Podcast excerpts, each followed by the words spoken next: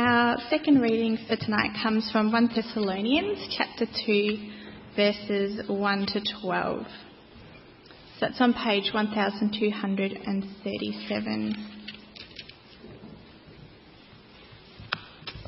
Starting at verse 1. You know, brothers, that our visit to you was not a failure. We had previously suffered and been insulted in Philippi, as you know but with the help of God, we dared to tell you his gospel in spite of strong opposition.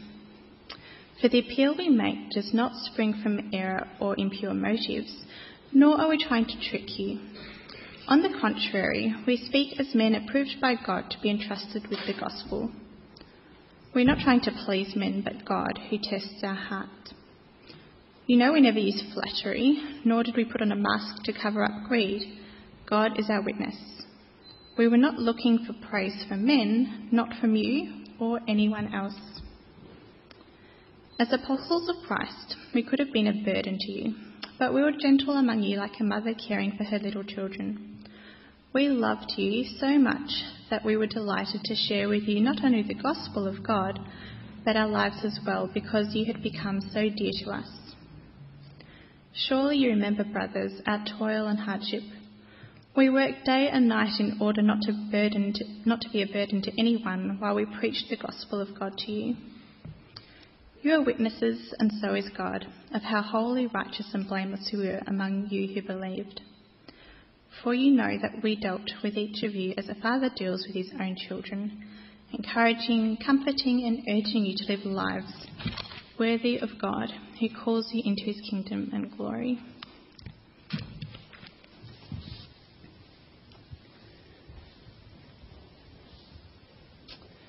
Well, friends, do keep your Bibles to 1 Thessalonians chapter 2. We will work through all those verses together.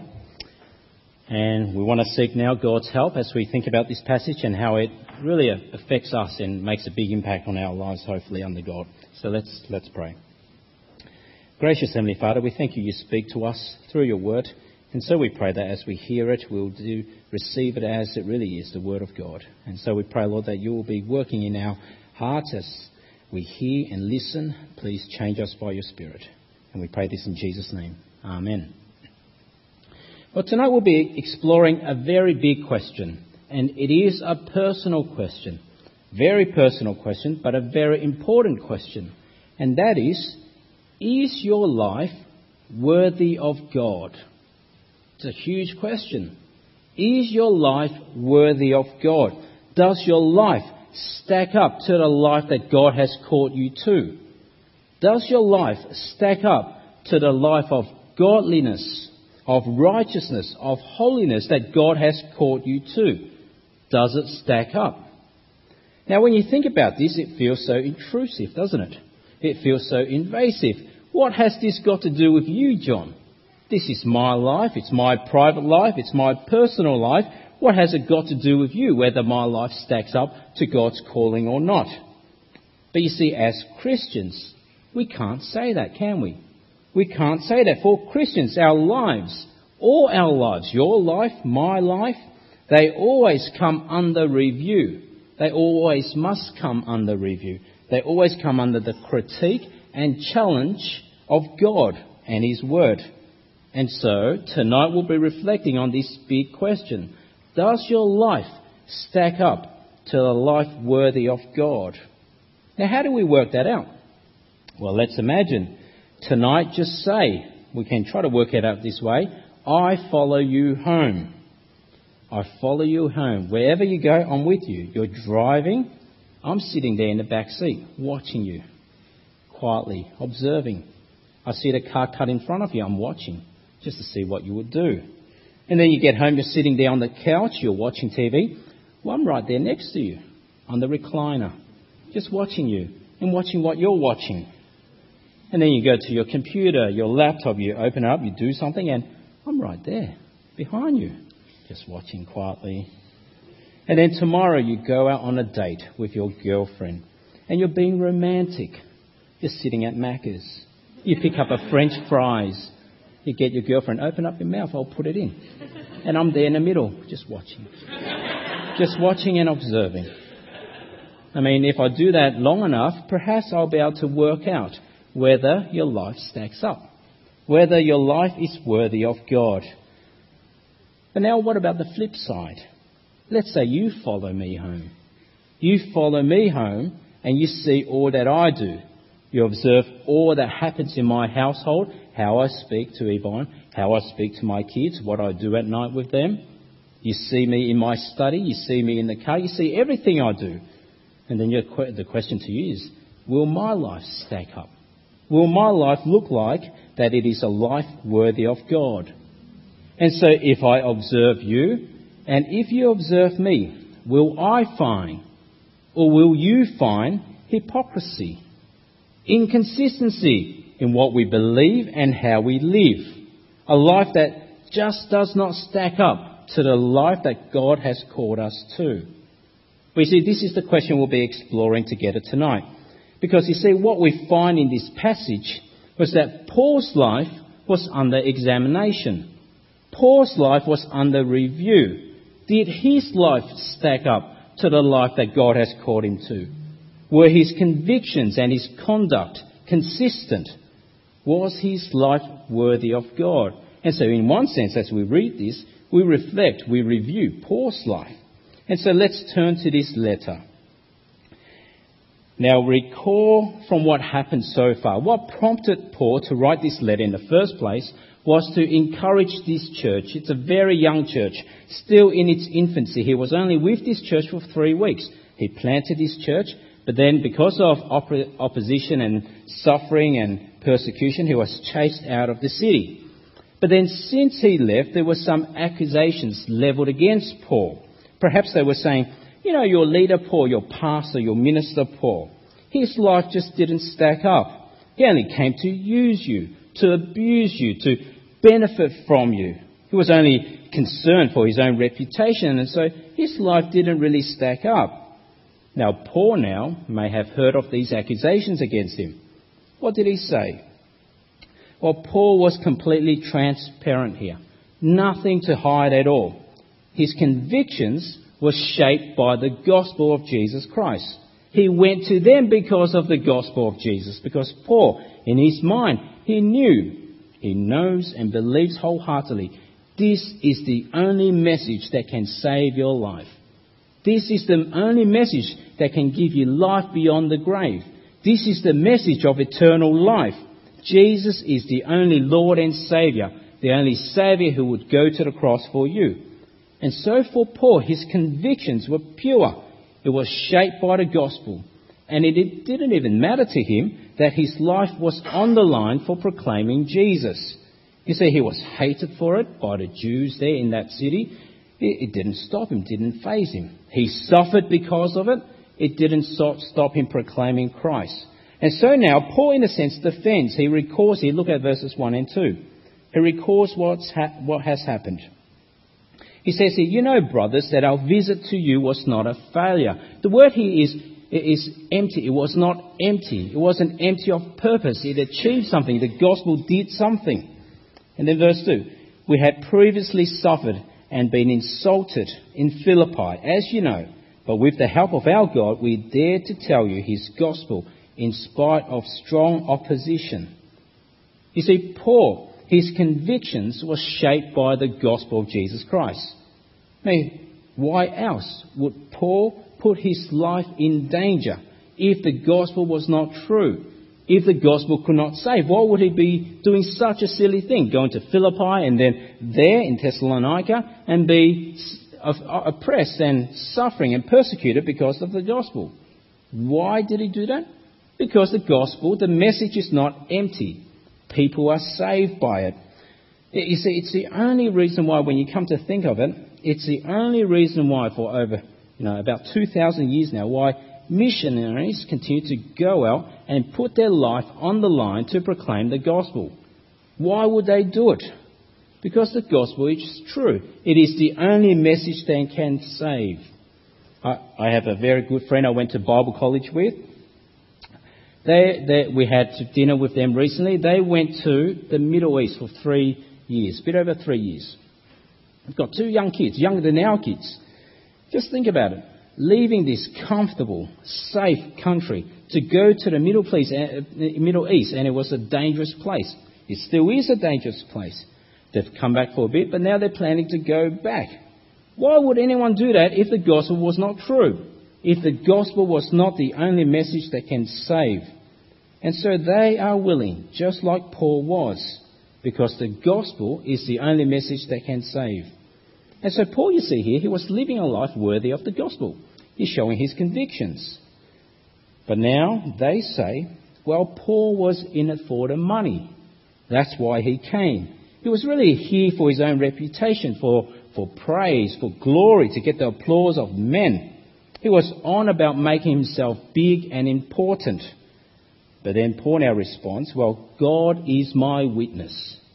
God is my judge. God sees my heart. And so here Paul defends himself again. Look at verses 3 to 6. For the appeal we make does not spring from error or impure motives, nor are we trying to trick you. And so Paul is saying here, we served you with clear conscience. We proclaimed the gospel to you with no ulterior motives, but to save you. And then verse, verse 4, he goes on. On the contrary, we speak as men approved by God to be entrusted with the gospel.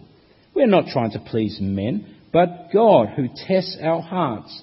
You see, Paul knew who he, his audience was. It's God alone. And then verse 5. You know, we never use flattery, nor did we put on a mask to cover up greed. God is our witness. We were not looking for praise from men, not from you or anyone else. And so when you reflect on this, Paul is recalling what he did, his convictions. Did Paul's convictions stack up? Did his life stack up to the call of God? Well, it did. It did.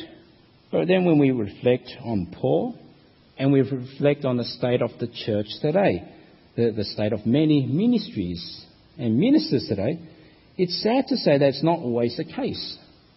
It's not always the case, even amongst Christian leaders. You always expect that ministers and pastors and evangelists will always be proclaiming the gospel with no hidden agenda, with no ulterior motives, but with complete transparency. But we know that it's not always the case, and it's a terrible thing. Now, I've seen examples of this. I remember watching a TV evangelist one time.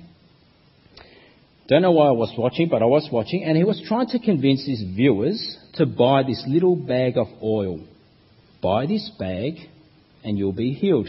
This is anointing oil, this special oil. He was trying to convince his, his viewers to do that. I was a viewer, I wasn't that silly, but reflecting on that, man, that was dodgy. What type of ministry is that?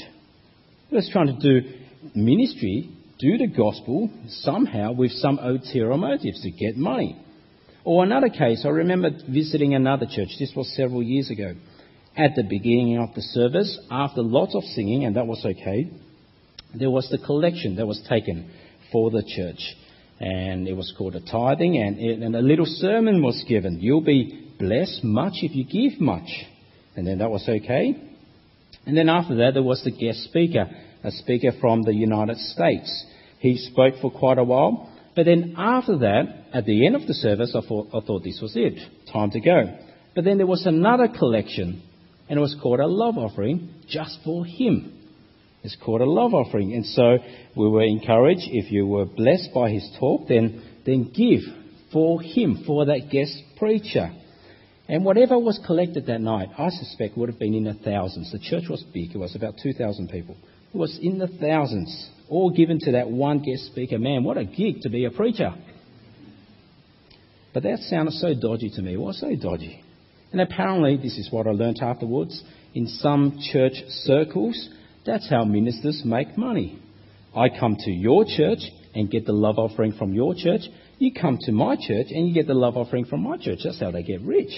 What a good idea. We won't do that tonight, so don't you worry. But we see none of that in Paul.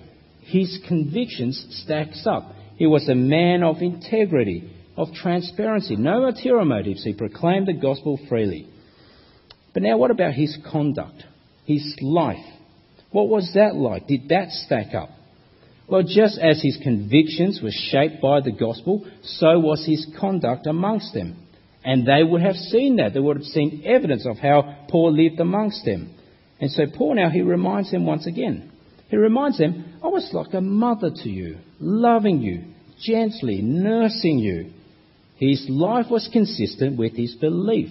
And so have a look, verses 6, the second part of 6 to 8.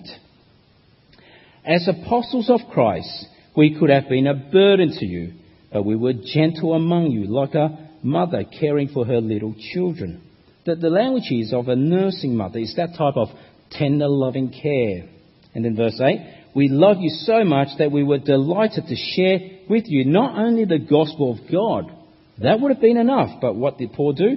But our lives as well, because you have become so dear to us. And in verse 9, surely you remember, brothers, our toil and hardship.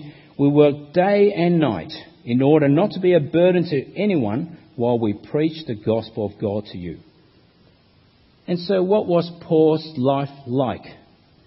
Did it stack up? Was it worthy of God? Well, you could say from what he recalls here, he was for real. He was for real. He didn't just come to them and say, Jesus loves you, and so you love your neighbor, and left it at that. But rather, he showed the love of Jesus has transformed his own life transformed his own heart so that he loved them dearly. He experienced the love of Christ for him, loved them dearly, cherished them, treated them so preciously like a little baby. He loved them that much. And he wanted to give them and give and give and give and never receive from them, just like a mother. And so if you think about this and how Paul conducted himself amongst them, helps us think about ourselves. I think you can tell how mature a Christian is just by how they love, how they are willing and joyful to share their lives. That the more they're willing to do that, the more they show their love. I think it reflects on how mature they are as a Christian. And in my growing up as a Christian, we've experienced love time and time again from our church family, the various church families we've been a part of. I remember as a youth, a teenage boy, it was our leaders who loved us. They had a lot of fun with us. They drove us around. They didn't get us to, you know, pay for petrol or whatever. They drove us around. We had fun with them. They loved us in that way. When we got married, it was our Christian friends who helped us a lot with our wedding setups and that. When we moved into our first home, it was our Christian friends who helped us move and they helped us assemble all the IKEA furniture that we no longer have and when Ethan was born, while we were up in Sydney studying, no family around. It was our church family who cared for us, who showed love. They brought food around. And then when we moved into this place where we're staying now, was this church family who shows tremendous love to us. It was wonderful to experience, helping us move, helping with a few working bees as well. You know, it was organised by some folks here, and we felt so loved doing some gardening for us, planting some plants for us, coming to water the plants for us. Uh, this shows how good of a gardener I am. And even someone helped us lay turf. Uh, we just felt loved by members of this church in such wonderful ways. And so that helped us to love as well, to grow in our love, to grow in our love, not just with words, but with our life, to share our lives with this church family. And so Yvonne and myself likewise, we try hard really do try hard to love this church as our family, our immediate family with God, but this is our extended family. Investing in the lives of the family here, celebrating when this family is celebrating, mourning when this family is mourning, loving not just with words, but with our lives. And so that was the life of Paul. He conducted himself in a way that was consistent with the gospel. His convictions was consistent with the gospel, like a mother loving and nursing the young. But then, more than that, Paul reflects on a bit more.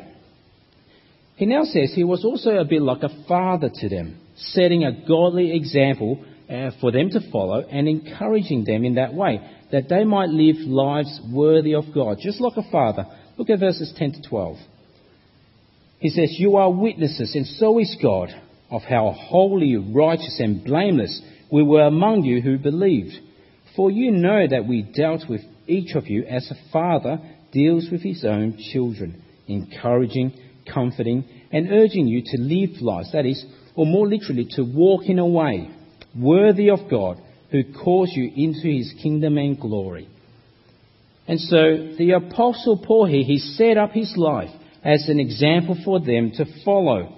And so when I was reflecting on this and re- preparing this, it made me think, what is it that I want reflected in my children? How do I want them to grow up? Now, I've shared with our three kids quite regularly on the type of men or women I want them to be. And so I thought this week I'd test them to see whether they would recall that. On a drive to pick them up, uh, pick Esther up, I was there with the two boys. And I asked them, the two boys, Caleb who's seven and Ethan who's five, what is it that Baba wants? Baba means daddy in Chinese. Shows I'm bilingual, right? I can say one Chinese word. What does Baba want from you when you grow up? What type of man do I want you to be? What type of man do I desire you to be? They're only seven five. They're not thinking really much about that. But I thought I'd test them to see whether they remembered what I've taught them. Well, Caleb said, to be a manly man and a godly man. That's what he said. That was his answer. And I was pretty happy. Pretty happy. But he was almost right. I said to him, Caleb, no. Godly man first and then manly man. Now, godly man first, manly man. Make sure you don't cry over a broken nail. That type of man. So I was pretty happy. Godly man, manly man. But you see, Paul here, like a parent to them, wanting them to walk like him wanting them to walk in a way that is worthy of God, walk where their convictions and their conduct is shaped by the gospel, motivated by the gospel, saturated by the gospel. And we can see here Paul's example. His life stacks up. It was a life worthy of God. But now, of course, when we reflect on the Word of God, it's not just about Paul, but it speaks through him to us as well. And so, of course, the big question what about us? What about you? Is your life worthy of God? Is your life worthy of God? Well, it's worth, isn't it, once in a while to do some self assessment. It's worth doing that, isn't it? I won't be following you home tonight, so you don't need to worry about that. You won't be following me home too. In fact, actually, the youth leaders, we've got a meeting at my place. I thought I'd add that in. But anyway, you won't be, all of you won't be following me home and seeing what I do. But it is worth doing an assessment once in a while, a deep personal assessment and a reflection. Us and God, me and God, know where we are. There's no hiding from God. And so when I was reflecting on this, you see, this is talking about the Apostle Paul, how he was a pastor, a minister to the people there. And so this passage has a lot to say directly, directly to the Christian minister. It has a lot to say to someone like me, entrusted with the flock of God, speaking to the minister. In fact, one, one author describes this passage as one of the richest descriptions of the work of a Christian minister to be found in the New Testament. It is about how Paul acted, conducted himself as a minister of God. And so, reflecting on this passage was personally challenging to me in my, in a sense, position. How do I stack up as a minister in this church at this time? Is my life as a minister worthy of God in this church at this time? Are my convictions and my conduct amongst you his church shaped by the gospel at this time? These were the questions I was reflecting on versus speaking to the Christian minister. And so you can sense how, how piercing this passage would have been to me. Well, it's been suggested, how do we assess this? What do we do? Well, it's been suggested by not anyone here, but that ministers should get performance reviews. What do you think about that? And just like you in your jobs, if you're working, you get a performance review every year on how you're going. Whether you're meeting your targets, whether you're meeting your KPIs, you do well, you get a, you get a raise, don't you? You get a promotion. There's nowhere else for me to go anyways, but anyway. So should ministers have targets, KPIs, so that they won't become too comfortable, so that they won't become too complacent? Just imagine that Uh, you're a banker. There are clear targets. You make sure you bring in $5 million of profit this year. Or as a minister, what's your performance uh, KPI? Your target can be you make sure you bring in five new converts this year, otherwise we cut your stipend. You make sure you steal 20 sheep from neighbouring churches, otherwise we cut your. No. Of course not, right? How do you assess a minister? How do you uh, check out the performance of a minister? And so, in one sense, when you think about this, it sounds strange that ministers are, uh, can be uh, one who comes under performance reviews, because ministers are called to work faithfully. How do you review that? Well, in one sense, the performance of any minister, well, in a sense, you shouldn't call it a performance at all because ministers don't perform, right? You can't, in one sense, say that the minister's uh, review can be reviewed in such a way because you see them every week. You see how they preach, you see how they lead, you see what they do as they pastor. But then, in another sense, when I was thinking about this, it's actually not a bad idea. Not measuring performance like you do in a workplace, but measuring whether the life of your minister is in fact stacking up. Because who else is going to feed back to the minister? Whether my life is in fact stacking up. Whether my life, my convictions, my conduct as a minister in this church at this time is worthy of God. It's actually not a bad thing. You see, Paul was transparent with the Thessalonians. And so, as I reflected on this, shouldn't I too be transparent with you, the people of God? And so I want to say a few things to encourage you to be active for my good. I want to say a few things for you to be active for the good of this church and for the glory of God. And that is, if you ever feel, if you ever feel that my convictions are not shaped by the gospel, you better tell me. You better tell me. If you ever feel that my conduct amongst you does not, is not shaped by the gospel, well, you better tell me. It might just be because I have a blind spot, but it's up to you to be active to tell me. Because I too, like you, sit under the authority of God. I too, like you, sit under the authority of the Word of God. And so now, I must say to you, as a pastor here, I'm never against hearing criticism, critiques. I don't mind receiving it. Because you see, I trust, deep inside, I trust that if it's important enough for you to tell me, then you're actually doing it for the good of this church. I trust that. You're not just trying to take me down. You're telling me for the good of this church, but also for the glory of God. And when I do hear that, it will only help me become a better minister. And so that is how you can help me keep my life in check. Help me make sure that my life is worthy of God. And then my job, well, my job is to do likewise with you. My job is to help you see whether your life is worthy of God. And so my question now to you is, what about you? Is your life worthy of God?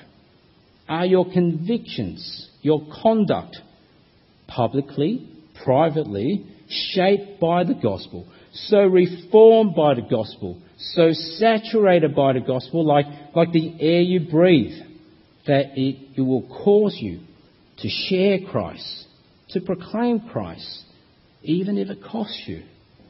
That you will invest and commit your whole life, every ounce of your being, to the things of Christ, to the things of this church that belongs to Christ, to the things of God, to the things of heaven. Will you invest and commit every ounce of your life to that, even if it means getting a lower mark in your studies because you're committed to the life of the church and you don't skip church. Even if it means earning less money because you're committed to having more time to do the work of the Lord. Even if it means being tired because you want to serve more. Isn't that a good thing? Isn't that a life worthy of God? Just, just last week, Yvonne and myself, we had a chat, a, long chat with a couple from church, this wonderful family, and it was just so encouraging, so exhilarating just to sit down and, and see how this family's going. I'll try to be vague here so that no one will be embarrassed, and I, you probably won't work out who it is. But These two, high achievers, unbelievably high achievers, earning big bucks, and I really mean big bucks, but they've consciously stepped down from working more. The more they work, the more they earn. They've consciously stepped down from earning more, earning the big bucks in a big hospital so that they can invest in their gospel convictions. So that as this, this doctor sees patients, he's praying for them. He's spending long, he's not trying to get through patients after patient after patient. He's praying with them, he's opening up the Bible to them, investing in proclaiming Christ more, doing all that for the sake of Christ, living a life worthy of God. After we heard that, it was so exhilarating just to hear the faith of this couple. And so, are your convictions, are your conduct so shaped, so reformed, so saturated by the gospel that you will work really hard, even it means being tired, like Paul? Paul toiled day and night for the church, like Paul in loving your church, loving your fellow brothers and sisters, that you will give yourself, your life, to be with those around you to build them up. Now, in saying this, I don't mean just being nice to those around you, being kind. I mean, anyone can do that. But really intentionally invest in the lives of the people here around you, that they will walk worthy of the Lord, so that they too, in turn, will encourage you to walk a life worthy of the Lord. Isn't that what we want here at our church? And so that question again, are your convictions, your conduct so shaped so reformed, so saturated by the gospel. Because if it is not, I don't know how to say this any nicely, but if it is not, then it's really not good enough. Not that it's not good enough for me. I mean, you, you, I, I'm not your judge. But it's not really good enough for the Lord Jesus Christ who laid down his life for you. Are your convictions, your conduct, so shaped, so reformed, so saturated by the gospel. Now imagine if that were so. If every one of us invested 100% in the things of the Lord, with the help of God in us, in all of us, that our convictions and our conduct so shaped by the gospel, imagine what a difference that will make for the life of just this church. It will be good, very good, encouraging, exhilarating every time we meet, but also what a difference that will make for the life of this city who so desperately need to hear the gospel. And what a difference that will make for this world. When you think about what Jesus did, he did it with 12 disciples. Changed the world. We've got, what, 70, 80 people here. This is enough to change the world if we invest in this way. And what glory that will bring to God. And so, is your life worthy of God? Well, for the sake of Christ, we pray that it is. So let's join in prayer.